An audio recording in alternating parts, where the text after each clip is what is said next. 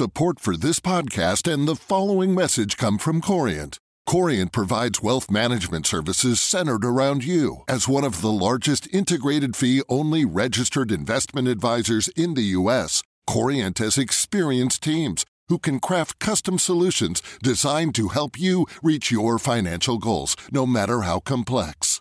Real wealth requires real solutions. Connect with a wealth advisor today at Corient.com. That's Corient.com. The way we treat expertise is bound to be a crucial part of the way our societies develop from here. The lesson from history is that expertise has always been a fragile endeavour, fraught with political risks and tangled with all kinds of interests. But it's difficult to see how we can operate without it. Or can we? This is Alpha Chat, a project from the Financial Times and the Rhodes Centre for International Economics and Finance at Brown University.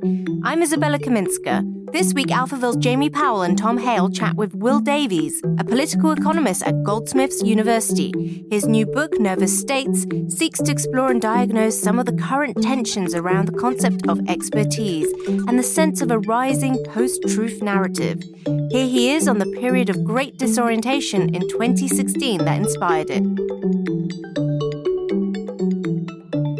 I mean, it immediately became clear to me and many people that this wasn't just an unsettling of the political status quo, but that the status of experts and the status of even truth itself seemed to have been thrown some doubt by political movements that had succeeded without seeming to be based on any particular set of um, rational uh, analysis or evidence of, of, of of what types of welfare they might be generating and so on. Obviously, Brexit is the kind of classic example of this. That eh, the all of the economic analysis and the statistical evidence against Brexit seems to have been disregarded, uh, and we're now on a path. Um, Britain is on a path where even the best case scenario is is is, leaving the European Union with only moderate harm to its macroeconomy and and, and, and standard of living. So I was interested in in in, in what was this political um, moment, um, and and why had many assumptions about the sort of authority of of facts and figures in public life gone into decline, and rather than sort of focus purely on the kind of you know the status of the liars in all of this, who I mean they deserve our condemnation, but rather than purely focus on that, or to sort of suggest that um, I mean there was a whole kind of post truth narrative that that developed around this time as well. I wanted to I suppose cast a longer historical and philosophical perspective on these events by saying, first of all, why and, and how and when did we reach these particular liberal assumptions about the status and authority of experts and facts in public life? And that part of the book goes the whole way back to the mid 17th century and looks at the origins of government as we know it, really, of, of the idea that politics should be founded, or policy at any rate, should be founded on, on the analysis of, of, of numbers and of, and of evidence. I think that's a very good summary. And, and, and within the kind of, let's call it in a very kind of overwrought sense, the kind of collapse of technocratic politics or the collapse in the faith in it, economics became very data and numbers and statistics based in the mm. late 60s. Mm. And do you think that now we're kind of beginning to see the kind of unwinding of that? I don't think that. I mean, economics. Um, uh, my understanding, and I'm not an economist, um, and there may be listeners who, who are sort of much closer to this stuff than Neither me. are but, we. Neither are we. So. But I mean, you know, my understanding is that you know the, the, sort of aftermath of the of the global financial crisis in 2007, 8, 9 has led to obviously a lot of soul searching by economists, but it hasn't necessarily led to a sort of loss of trust in the possibilities of data. I mean, there is now a sort of you know there's, there's big data is seen as offering uh, opportunities. The uh, macro prudential paradigm of financial regulation potentially has much greater data requirements than than what came before. I mean, after all, the sort of more laissez-faire perspective of financial regulation of, of the pre-2007 world kind of assumed that the, the models and the knowledge of the various market actors themselves would be often adequate for um, the handling of risk, and that, that, actually the regulators and the central banks weren't going to have such uh, uh, requirements placed on them to actually sort of develop a picture of of, of the economy. Um, so I don't think that there's a sort of um, within the kind of technocratic elites themselves. I don't think that that trust in numbers has declined. What I, I think clearly there was never an age where the entire uh, public was beholden to headline indicators of of, of macroeconomics and, and, and so on. So what you're saying, GDP doesn't make us richer. well, what, what, what I'm saying is that. How dare you? Uh, uh, I think that I'm not saying that the democratic elections have ever necessarily been won by by the person who has the best statistical analysis, but the Keynesian heyday of, of, of 1945 to the mid 1970s you know, GDP became a plausible indicator of progress because, broadly speaking, when GDP went up, um, the vast majority of people's lives did also improve. So there was a kind of a correlation between people's first-hand experiences of the world and what the technocrats uh, in Whitehall and, and, and, the Bank of England and elsewhere um, saw was was going on with the economy, which is not a, a, concept that you know many people really identify with particularly.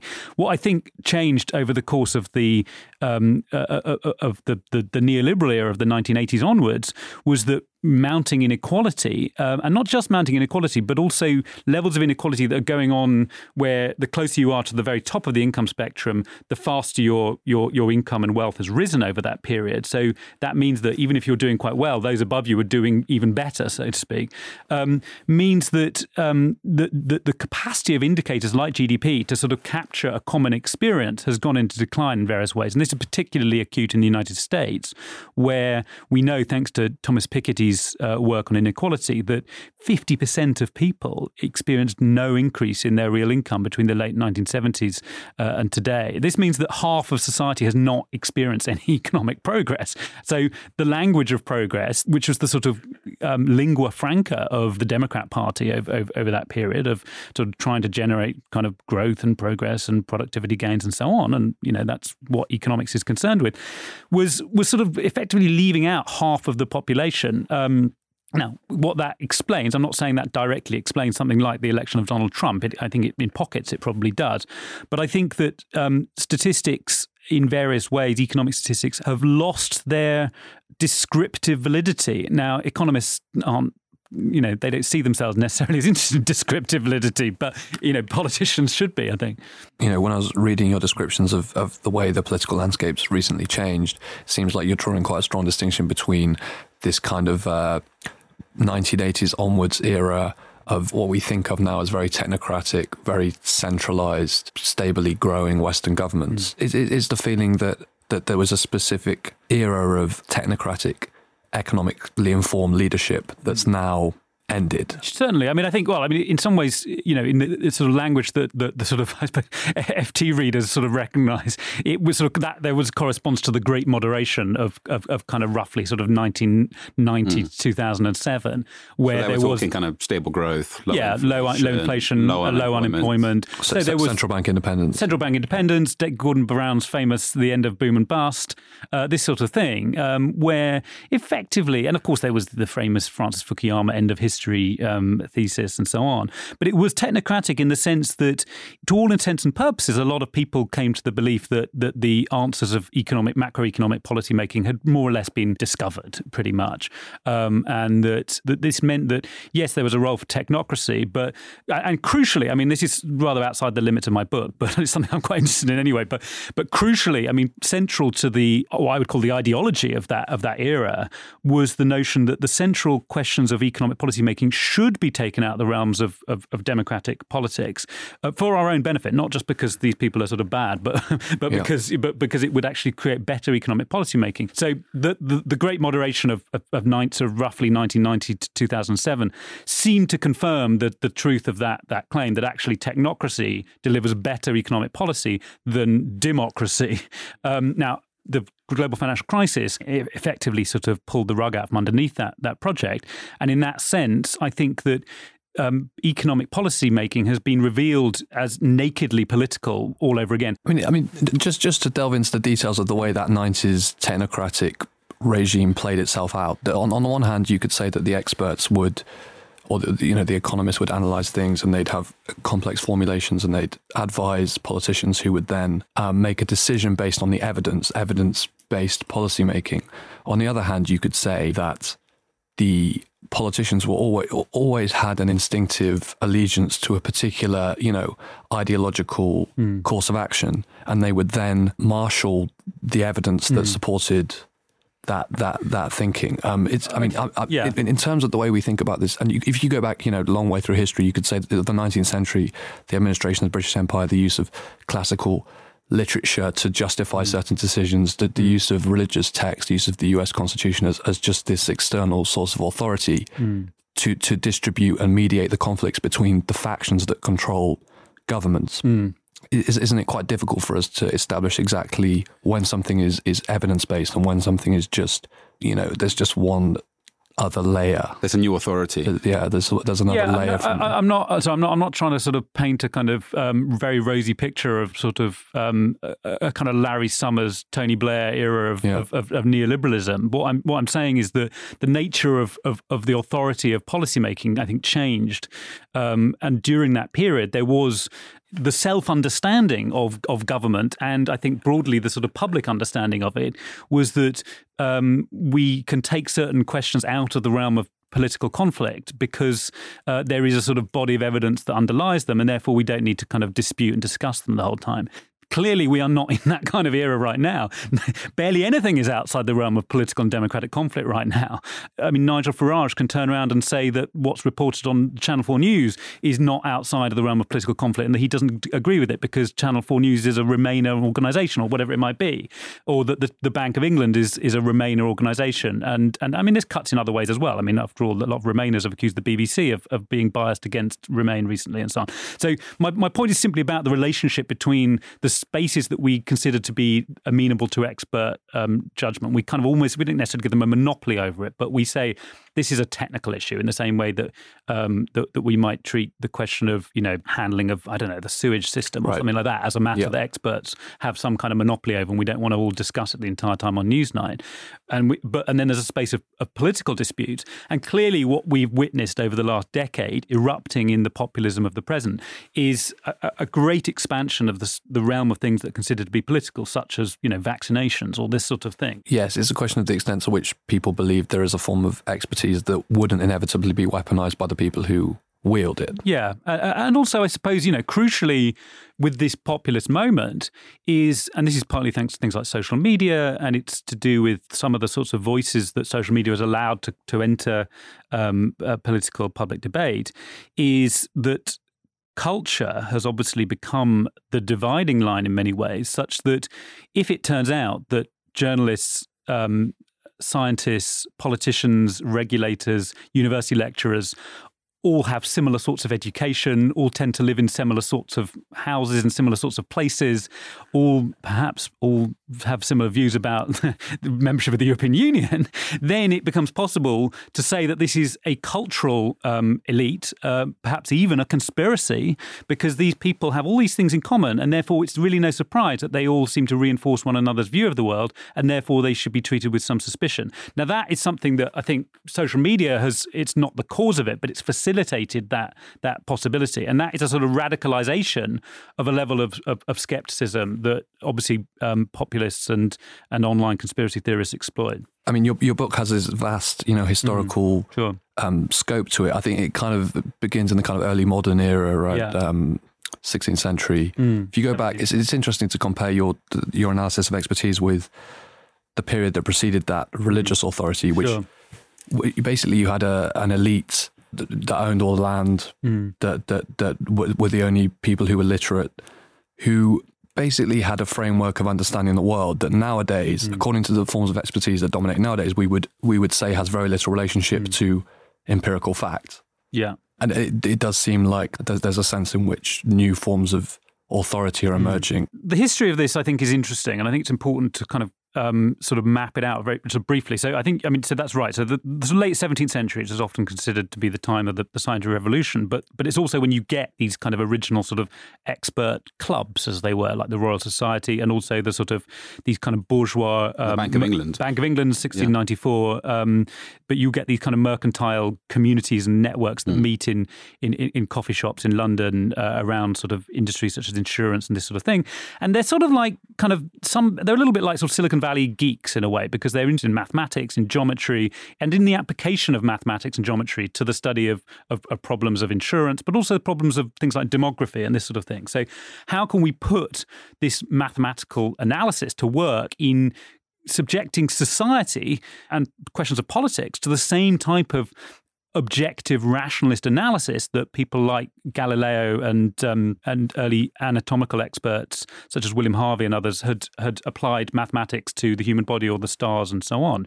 Um, and this was obviously groundbreaking, and much of what we now assume, much of what you know is makes up the content of the Financial Times and this sort of thing, is really the legacy of that kind of moment where people began to apply mathematics to the study of human interactions at, at, at mass scale. Um, and it was revolutionary in its implications. But, it, but in order to work, I mean, it had to be kind of quite tight knit communities. I mean, it's not like, I mean, the, the sort of knowledge and the sort of um, privilege involved in getting into those communities was quite high. They were quite exclusive in various ways. And in order to get anyone to listen to them or, or believe any of it was also quite difficult. I mean, there had to be something in it for the, for the king or the ruler in order for, for, for this knowledge to be used. Now, so that's a kind of moment where I think you see the birth of a kind of technocracy.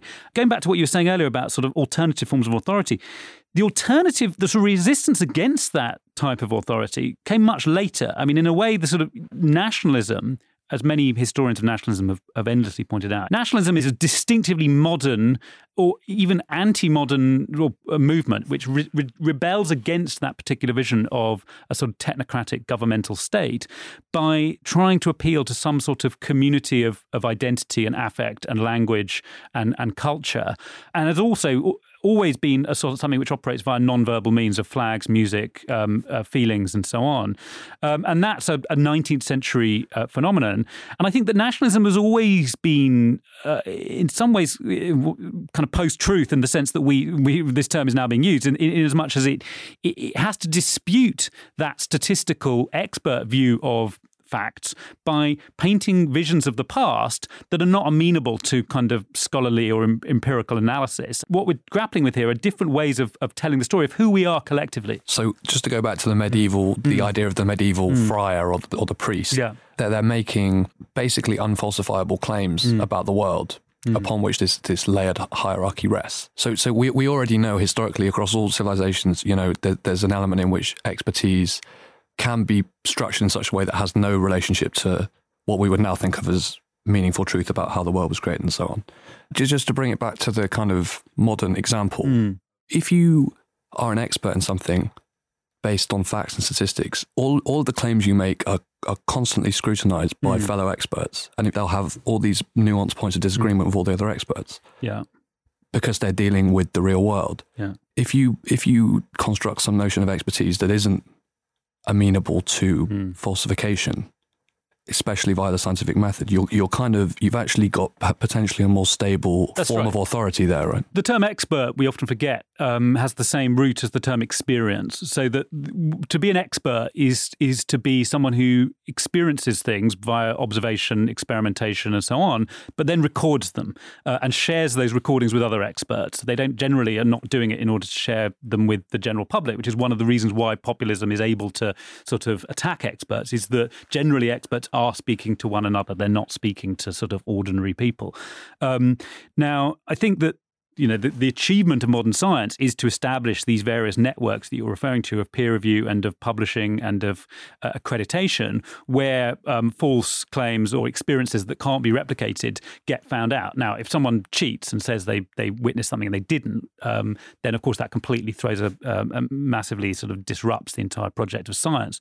Um, so there's a kind of good faith requirement in all of this. As someone who is appealing, I suppose, firstly to a different vision of what experience is, i.e., the experience of the everyday, is which is um, if someone says, "Look, I've heard all this stuff about climate change, but did you see how cold it was last winter?" That is a sort of um, appeal to experience, but it's not the appeal to, to regulated experience that goes on within the laboratory with the with the models and, and so on. And we see that a lot by that's a very classic political trope at yeah. the moment. You see Sure. On both sides of the spectrum, you see people making jokes like that all yeah. the time. Sure. So yeah. this is yeah, a kind right. of conflation of the two, isn't it? It's it, it's really interesting. Yeah, and you still have our political leaders who should be appealing to authority and data, tweeting oh, it's really hot. Yeah, it's a very easy card to play because it has the immediate appeal of democracy about it. So if Matteo Salvini or someone says something like this, it shows he's on the side of ordinary mm. people. Whereas if Hillary Clinton uh, says, um, well, actually, climate change is real, unfortunately, the only ways we know about climate change, the only reason climate exists as an object at all is because of computer models that exist in particular universities and, you know, in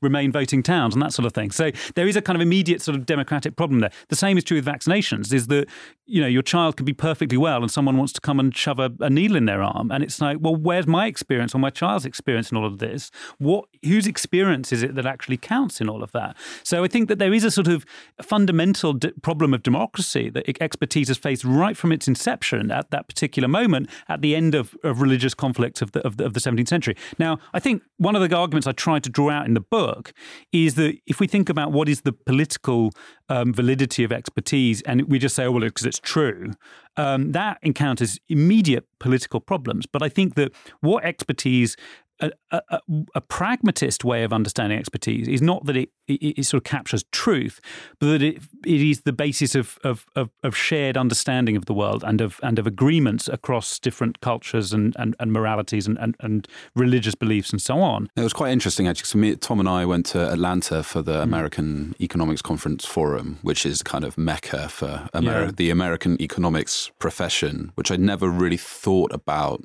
as a kind of body of people.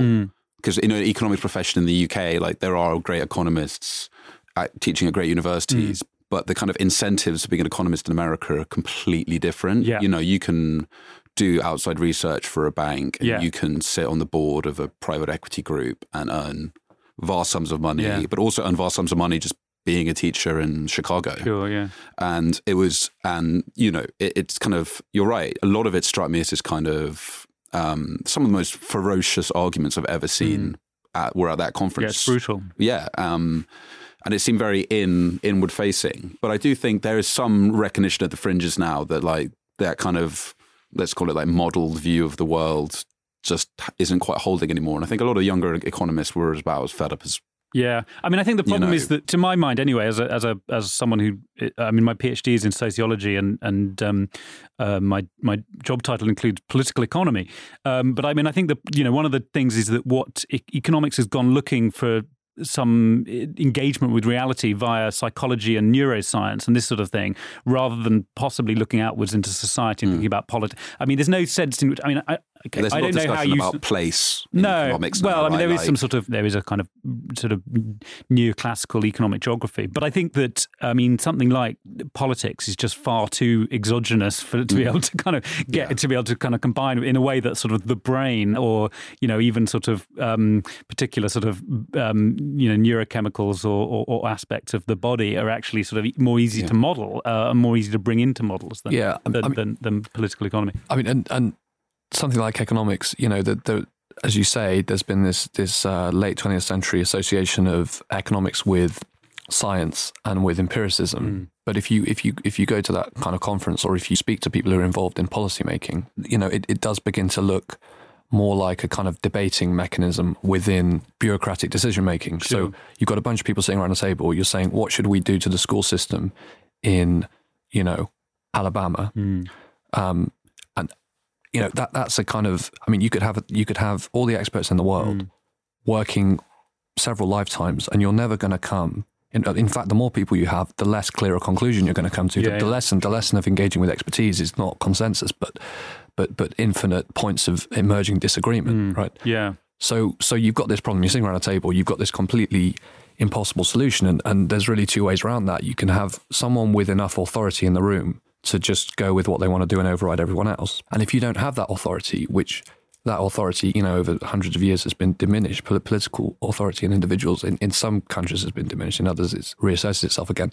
Um, you need to solve the problem of how you're going to make a decision. So you have to. Mar- so economics begins to be this way of mm. marshalling evidence, which you know, to, I'm not saying it's arbitrary, but to mm. some extent, you just have this pragmatic problem of how is this yeah. decision, and, and, and, and perhaps no one in the room really believes that the evidence, the economic evidence on the table, is really a true per se. No, it's, I mean, I suppose it's what, swaying the room towards a particular outcome that someone already wanted to happen. Yeah, I mean, I think that in some ways, economics. I mean, when I actually when I was doing my, my PhD back in sort of well, before the financial crisis, but I, I, did some interviews with with economists who had become policy advisors to, to talk to them about this issue. And I mean, a lot of what the, the, the sort of thoughtful and, and, honest kind of interviewees would say is that it's a sort of, um, well, it's what, what Ludwig Wittgenstein would have called a language game in the sense that it sort of creates a set of conceptual tools that everybody around the room sort of commonly understands and recognizes so that you can talk about things like market failure and uh, elasticity and this sort of stuff.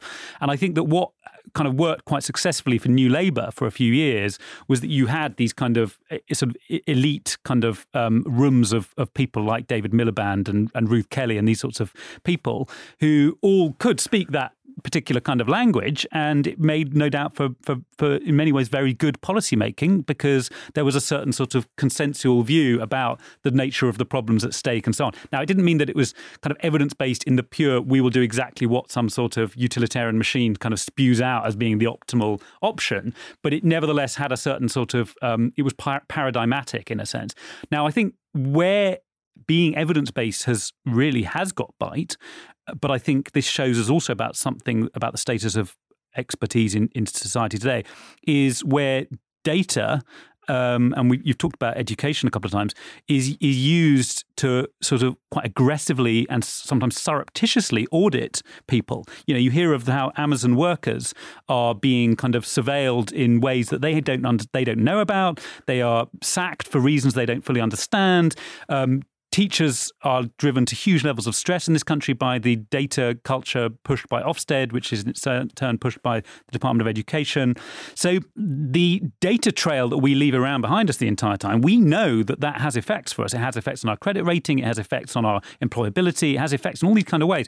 And this, I think, is is where uh, I'm not saying that sort of the anti-expert kind of turn is really a sort of anti kind of data analytics turn, but nevertheless, I think that that's where uh, you know that is a different sort of culture of, of, of, facts and figures where the person collecting the, the data is not in the business of producing public facts in the way that the Office of National Statistics is trying to kind of create a kind of common framework for the for, for politicians to then argue within, or that you know the Financial Times is trying to kind of publish market information that is available to everybody.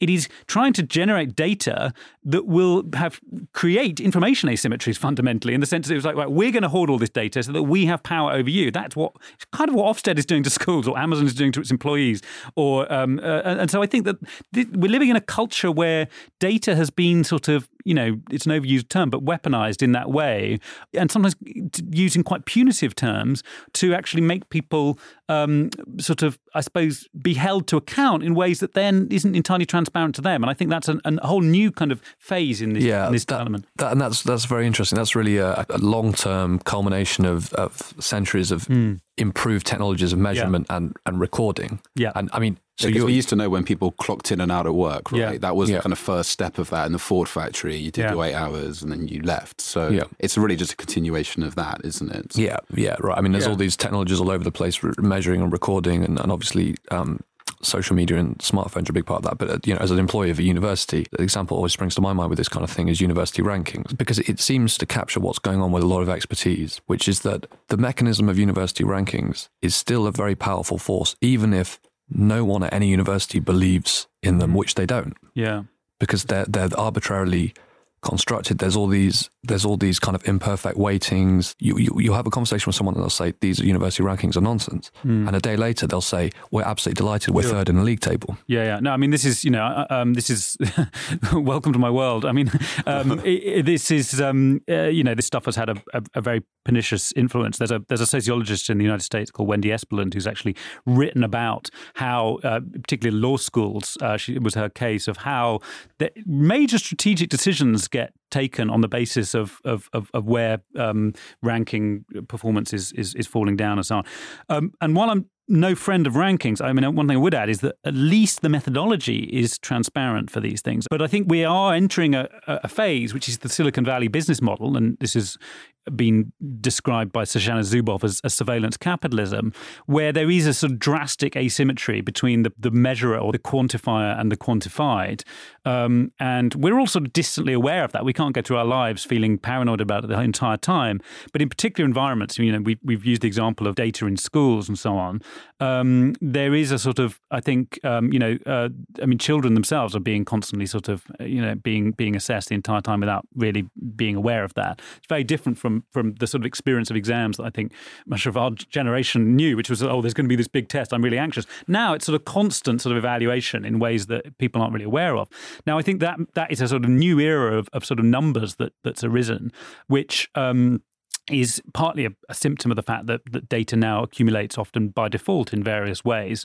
Um, and I think that, um, I mean, there was a, a, trial that Ofsted was interested in, in, doing in relation to schools where it would use machine learning algorithms to actually scrape data from things like message boards and social media to see if, if people were, were, complaining about a school and that sort of thing. So, I mean, this is a, a different era altogether. But, but, I mean, people are kind of crying out for something to cling to mm. that seems to be reliable or true or empirical, right? Because otherwise the world's just this chaotic sure. void. Yeah. So it seems to me university rankings are very, very similar to mm. GDP in that respect. Mm. You, again, you've got university administration. They're sitting around a table. They've got the problem of decisions to be made. As earlier, it's incredibly difficult to make decisions. You yeah. could spend a lifetime discussing it the, the mere existence of this ranking system, even if it's completely untrue or completely arbitrary, mm. which I'm not saying it is, but even if it is, is a is a powerful sure. and useful mechanism in facilitating decisions. Everyone buys into, everyone willfully suspends disbelief mm. for a moment, mm. so yeah. they can actually do something. Yeah. And similarly with GDP, you know, you've got politicians sitting around, you've got an enormous country of 60 million people. Hmm. How on earth are you ever going to have a one percent of a hmm. fraction of a clue about hmm. what to do about it? Even if GDP is a completely flawed mechanism insofar as its various complications kind of yeah. cancel out its benefits, it, it still has this practical. Of course, um, that's right. And I think it sort of creates that sort of. I mean, we live in an era now of a sort of data deluge where there is too many things that we could be paying attention to, and there is huge authority and and um, comfort in things that that reduce that and, and say pay attention to this. Uh, and and there are certain sort of political leaders who who succeed at that, kind of win various dividends, but so do no doubt kind of media institutions and and and um, uh, consultants that say that this is what you've got to pay attention to. These are your KPIs or whatever you want to call it. I think that um, one of the challenges we face in all of this at the moment, and I'm sure this is a big thing for, for newspapers, I think, is managing not to pay attention to things that, that we kind of could but probably shouldn't sort of thing. So you know for, newspapers know that people are much more interested in kind of watching um, strange videos about dogs or whatever than they are at, at um, paying attention to the latest um, uh, sort of uh, turgid Brexit news from, from Westminster or something. Now does that mean that you should put the, the, the, the video of a, a dog um, as your front page? Well obviously not but there is a kind of obviously a question of degree about that kind of thing. And that goes down to think, incentives as well right? Because yeah. obviously for newspapers that rely exclusively on advertising money, mm. proving that you get clicks. Yeah. And likes or whatever, mm. or comments for us. It's, it's, the proof. It's the proof of mm. quality. And I yeah. think the same with university rankings, right? Like you can, like, if, if a chancellor is boosted the ranking by 10 mm. places in three years, he can go, well, I did a great job. Yeah, sure. And the same with GDP growth. It's like yeah. everyone knows GDP is good at capturing one thing, but doesn't mm. reflect mm. prosperity, really. But like, that doesn't mean that like thoughtful Democrats or thoughtful Republicans don't point at Donald Trump's GDP record sure. and go, "Look what he's done," you know. Yeah, yeah, and sure. and the same with Obama. You know, it's just that that that line. So, sure. yeah. I mean, not to sound ironically not to sound too economics about stuff because obviously incentives mm. are a big part of economics, mm. but it's kind of interesting in that way how much these imperfect measurements are like it's when they become canon, it's like the best we've got, right? Mm. But I guess my, my point was partly that we've crossed some sort of threshold where in the past, I think a lot of um, sort of there were a lot of ethical demands that we measure more or different things, i.e., measure things like you know feminist economists saying that we need to start measuring the value of of, of unpaid labour because um, GDP doesn't capture yeah. this, and this is a, a patriarchal institution to not capture that value. But now you take something like should employers um, or immigration officials be able to sort of scrape all the data from people's social media use, or, or, or, should credit raters be able to see the credit rating of someone's friends via Facebook? Which, of course, Facebook is all in favour of, of, sort of introducing these sorts of um, possibilities. Um, and in a way, the, the, the main ethical questions I think we face as a society is more sort of how to sort of not pay attention to certain things or not even have a number produced in the first place. I mean, in universities, um, the government, in an effort really to sort of, I suppose, of undermine the authority of, of lecturers as much as anything else, particularly I think in the humanities, if you ask me, um, commissioned this research from the Institute of Fiscal Studies, which showed the uh, return on investment of, of, of, different subject areas across the UK, uh, which, of course, surprise, surprise, doing STEM. financial economics STEM. turns out to be a better earner than, than studying ancient history. Um, but I mean, this is also does some kind of, and you could say, well, just ignore it. Well, no, but you can't ignore it. Once it's out there, you can. There is then a discourse saying that actually financial economics is a degree that is four times as good as ancient Greek, or probably more than four times. But you know, so, way more. um, but I think it's you know, the, the, the, I would argue that there, there, are ethical questions right now about the commissioning of that sort of thing. Now, um, and where the focus and where the yeah. focus is as well, right? Yeah. So we'll come to a judgment over like, again back to like what we take as. Mm important and what we what we don't. Um, I'd like to quickly just like talk mm. about a little bit about social media because we sure. haven't we've touched on it a little bit, but I do think plays a big part in your book, looking at the kind of social media landscape as it is and the kind of role it's had on, in a way, kind of giving us mass democracy in the way that we have now more competing voices than ever. Mm. And, you know, someone whose voice in politics before was a vote every five years can now shift opinion or put humiliation onto someone or mm. and vice versa. And I was just wondering like to what extent do you think social media has played in this kind of collapse in the kind of you know let's go back to the technocratic mm, sure. um, apparatus of the state. Yeah. Um, I mean, I think social media has been crucial. I think it's important to sort of realize that we're including things like YouTube in all of this. Video, I think, is very important. I would also say that smartphones are very important um, in the sense that they, I think, have shifted, kind of ideas of, of truth have shifted. Um, I mean, for most people, that's not necessarily the case, but there is clearly a, a large section of society out there that um, believes that the way to know what's really going on in the world is not to accept what journalists and uh, the liberal elites and the officials and the politicians, least of all the politicians, uh, say to you, but is to get something that is sort of unmediated, which is what it appears when somebody produces video content of something. And this, of course, in the extreme case, kind of produces a sort of um, conspiracy theory mindset in which kind of everything is a sort of, you know, the BBC and Channel 4 and, and, and so on are, are all part of some kind of Remain conspiracy. But I think it all has also uh, created a sort of shift in our understanding of, of what is the sort of, I suppose, the gold standard of truth. Gold standard is maybe a strong term, but, but the sort of measure of, of, of what we consider to be credible um, because in a in an age where we there was no alternative really than to than to rely on sort of the BBC or whatever it might be for view of the world, um, that maybe people were sort of skeptical to about it, but they didn't. Ha- there wasn't sort of someone offering a sort of alternative, sort of alternative, yeah. direct relationship to what's really going on on the ground. And I think that on the margins is doing huge work right now. And I think someone like Farage um, and, and, and Trump uh, and other populist leaders such as Salvini and others are very good at exploiting all of that. So I think that's that's very important. And obviously, I think. Um, social media has had positive and negative effects in terms of the massive opening up of the public sphere to to a range of voices. I mean, what we we've called the liberal public sphere since that period of the late 17th century I was talking about earlier has always been channeled through uh, some pretty tightly restricted bottlenecks of publishers, um, the printing press, these expert societies, universities. And isn't also social media makes it very much easier to illustrate the the inevitable flaws in in going about any of these mm. processes. So if you if you want to write an article about something that summarizes what's going on in Doncaster, mm. and you've got Twitter, and everyone mm. from Doncaster can write whatever they want about the article, it, it is a certainty that you'll have missed lots of angles about Doncaster as an as an individual reporter in yep. Doncaster there for three days. You you know, I mean, there's no counting the mistakes hmm. you're going to make of emphasis, sure. uh, and historically there was no feedback for that. And, and this is really true of every sphere. I mean, because one of the interesting paradoxes comes out of your book is on the one hand, you've got these formerly fringe, now ascendant forces on the populist right and the, and the populist left that critique the centre and these mm. institutions, these, let's say, upper middle class institutions. Mm. of that have dominated the 20th century. And on the other hand, in, in daily experience, the greatest um, and most forceful critiques of these institutions come from the expert centre themselves. So, as a journalist, if you write an article about mm. central banking, you and and you and and someone who is an expert in central banking reads it, they will find a lot of flaws in it. Yeah. Um, if you go and see a GP and your dad's a GP mm. and you go home and tell them what they did, your dad will say, "Oh, they got this wrong, they got that wrong." So there's this sense that previously there was a very uh, contained mm.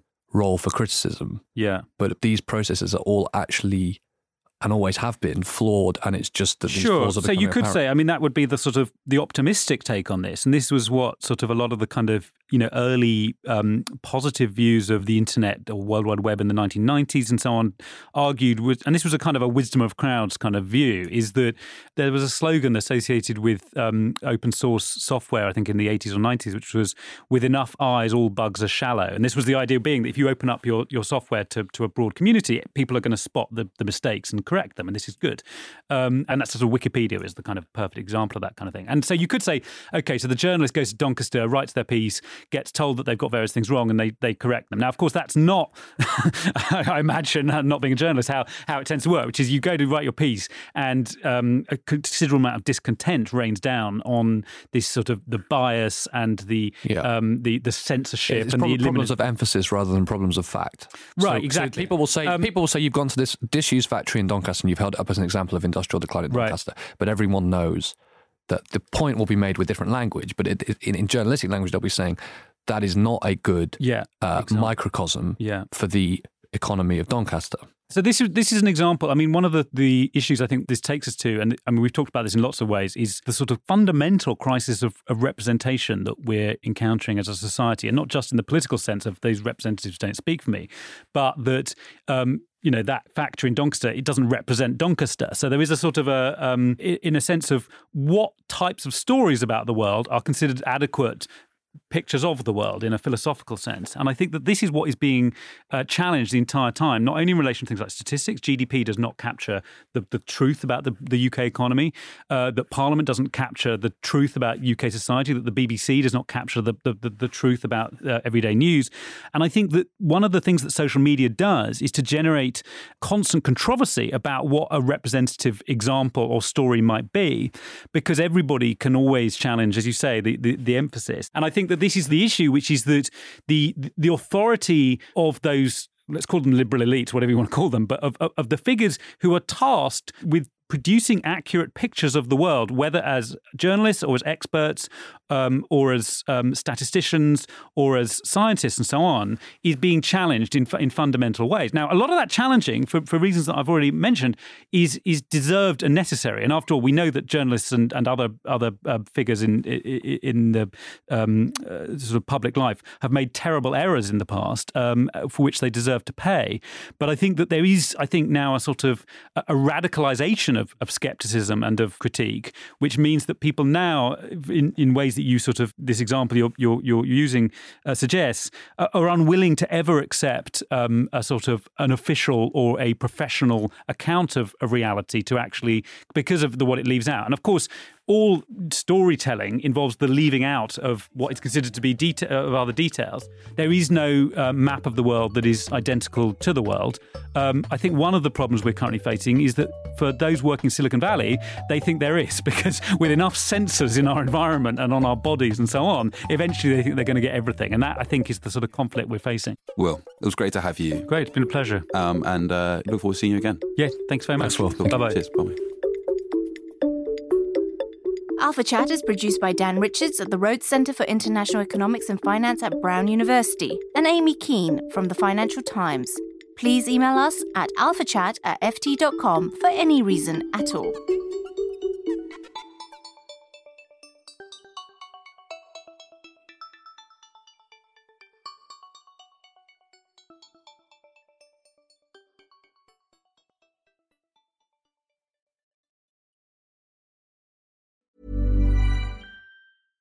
Support for this podcast and the following message come from Corient. Corient provides wealth management services centered around you. As one of the largest integrated fee only registered investment advisors in the U.S., Corient has experienced teams who can craft custom solutions designed to help you reach your financial goals, no matter how complex. Real wealth requires real solutions. Connect with a wealth advisor today at Corient.com. That's Corient.com. Join Capital Group CEO Mike Gitlin for a new edition of the Capital Ideas Podcast. In unscripted conversations with investment professionals, you'll hear real stories about successes and lessons learned, informed by decades of investment experience. It's your look inside one of the world's largest asset managers. New episodes are available monthly. Subscribe wherever you get your podcasts. Invest 30 minutes in an episode today. Published by American Funds Distributors, Inc.